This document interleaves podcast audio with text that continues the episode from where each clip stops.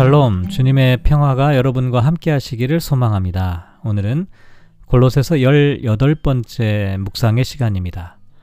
본문은 골로새서 2장 13절부터 15절까지 말씀이고 십자가로 이기신 주님이라는 제목으로 말씀을 묵상하려고 합니다. 먼저 성경 말씀을 봉독합니다. 또 범죄와 육체의 무할례로 죽었던 너희를 하나님이 그와 함께 살리시고 우리의 모든 죄를 사하시고 우리를 거스르고 불리하게 하는 법조문으로 쓴 증서를 지우시고 제하여 버리사 십자가에 못 박으시고 통치자들과 권세들을 무력화하여 드러내어 구경거리로 삼으시고 십자가로 그들을 이기셨느니라. 아멘. 사도 바울은 앞서 골로새서 2장 12절에서 그리스도인들은 예수 그리스도와 함께 세례를 받음으로 함께 장사되었고 함께 일으키심을 받았다라고 말하였습니다. 이것은 한마디로 구원의 확실성을 강조하기 위한 것인데요. 본문 13절 이하에도 계속해서 예수 그리스도로 말미암아 구원의 확실성을 얻게 되었다는 것을 말하고 있습니다. 먼저 13절 말씀을 보면 범죄와 육체의 무할례로 죽었던 너희를 하나님이 그와 함께 살리시고 우리의 모든 죄를 사하시고 라고 말합니다. 여기 범죄라고 하는 단어는 복수형입니다. 그래서 인간이 저지르는 모든 죄를 통틀어서 말하는 것이죠. 그리고 육체의 무할례라는 것은 원래 유대인들이 이방인을 부정적으로 일컫는 표현이었습니다. 하지만 여기서는 유대인들을 높이고 이방인들을 낮추기 위한 그런 표현이 아니라 골로새 교회 성도들이 그리스도인이 되기 전에는 하나님과 아무런 관계가 없었다는 것을 나타내는 표현입니다. 그래서 골로새교회 성도들은 예수 그리스도의 이름으로 세례를 받기 전까지는 범죄와 육체의 무할례로 죽었다라고 말하는 것은 옛사람의 본질, 즉 죽음에 처한 인간의 실존을 실존을 나타낸다고 할 수가 있습니다. 그런데 이렇게 죽었던 사람들을 하나님이 그와 함께 살리시고 우리의 모든 죄를 사하셨다라고 말합니다. 여기 살리시고 사하시고는 모두 어, 헬라의 아오리스트 시제라는 독특한 시제를 사용하고 있는데 이게 과거, 현재, 미래 어느 시제로도 해석이 가능한데 영어 성경을 보면 모두 과거형으로 번역을 하였습니다. 그래서 이 본문을 과거 시제로 해석을 하게 되면 바로 앞에서 강조하였던 것처럼 구원의 확실성, 완전성을 나타낸다고 할 수가 있습니다. 그런데 본문을 보면서 한 가지 흥미로운 점은 범죄와 무할례로 죽었다라고 말할 때는 너희라는 2인칭 복수대명사를 사용하고 있는데 모든 죄를 사하신다라고 할 때는 우리라는 1인칭 복수대명사를 사용하고 있습니다. 왜냐하면 너희라고 하는 표현은 주로 이방인들로 구성된 골로새 교회 성도들을 지칭하는 표현인데 반해서 우리라고 하는 표현은 유대인과 이방인으로부터 그리스도인이 된 모든 성도들을 포함해서 하나님의 용서를 함께 받은 그리스도인들을 지칭한다라고 할 수가 있습니다. 그래서 할례가 아니라 세례를 통해 모든 성도들은 동일한 구원을 받게 되었다는 점에서 그리스도인의 연대성, 동일성을 나타낸다라고 말할 수가 있겠죠.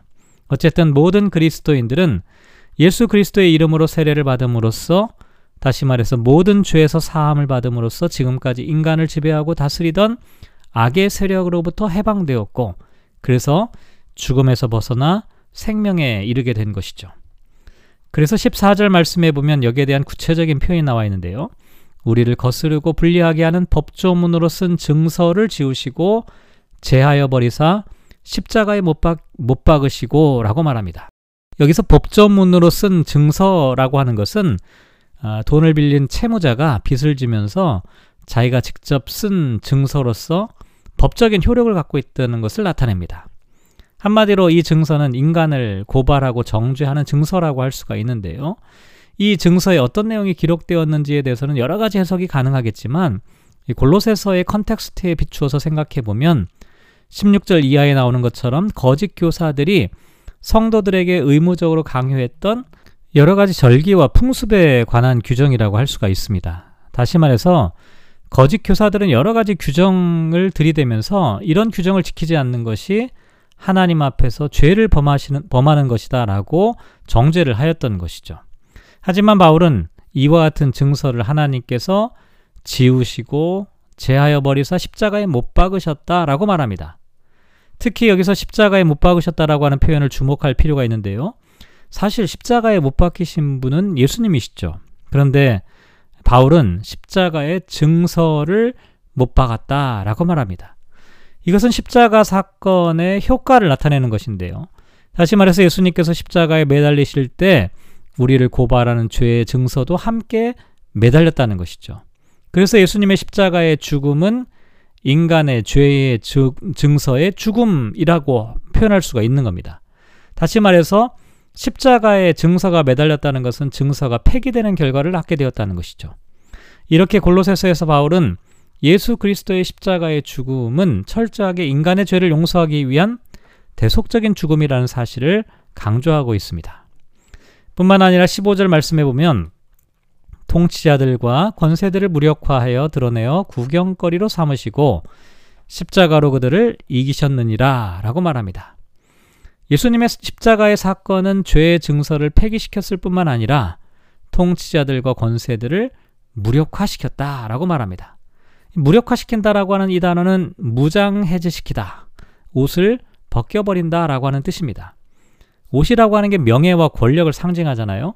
그래서 옷을 벗는다라고 하는 것은 그와 같은 명예와 힘을 빼앗기는 것을 나타냅니다. 결국 하나님에 맞서서 인간을 지배하고 있던 악의 세력들을 하나님께서 완전히 무장 해제시키셨다는 것이죠. 그럴 뿐만 아니라 드러내어 구경거리로 삼으셨다라고 하는 것은 승리의 표시입니다. 이 싸움에서 누가 승자이고 패자인지가 분명하게 드러날 수 있도록 모든 사람들에게 그 결과가 공개되었다는 것이죠. 그래서 결국 십자가로 그들을 이기셨다라고 선언하고 있는데요. 여기 이기셨다라고 하는 것은 승리의 행진을 하는 것을 나타냅니다. 전쟁에서 승리를 거둔 로마 장군들이 전쟁 포로를 이끌고 개선 행진을 하는 것처럼 처음에는 악한 영적인 세력들이 예수 그리스도를 십자가에 못 박아서 구경거리로 만들면서 승리한 것처럼 보였습니다. 하지만 예수께서 다시 죽음에서 부활하심으로 말미암아 도리어 그들을 구경거리로 만들어 버리셨고 또 예수님께서 승리의 개선 행진을 하게 되었는데 사도들이 지금 복음을 전하는 것은 이와 같은 승리의 행진에 참여하고 있는 것이다라고 말하는 것입니다. 오늘 말씀을 묵상하면서 이렇게 기도하면 어떨까요? 죄로 인해 죽음에 이르게 된 우리를 하나님께서 살리시고 죄를 용서하셨다는 사실을 잊지 않게 하소서. 예수님께서 십자가에서 죽으실 때 우리의 죄도 죽었다는 사실을 알게 하소서. 우리를 죄로 이끄는 악한 세력들을 하나님께서 무력화시키시고 구경거리로 삼으셨는데 우리가 다시금 죄의 지, 지배에 빠지는 어리석은 사람이 되지 않게 하소서. 십자가로 승리하신 구원의 복음을 담대하게 전하는 사람들이 되게 하소서. 사랑하는 성도 여러분, 오늘 말씀을 묵상하며 오늘 하루의 삶을 우리가 살아가게 되는데요. 예수님께서 십자가에서 죽으시고 부활 승리하셨습니다. 이때 우리의 죄의 증서도 함께 십자가에서 죽었습니다. 폐기되었습니다. 더 이상 우리를 얽어맬 수 있는 것은 아무것도 없다는 것이죠. 그러니까 부활 승리하신 주님과 함께 이제 우리가 승리의 행진을 하며 살아가야 합니다. 승리의 행진은 복음의 말씀대로 살아가는 것을 나타냅니다. 오늘 하루 저와 여러분이 복음의 말씀대로 살아가는 승리의 행진을 하시는 사람들이 되시기를 주님의 이름으로 축복합니다.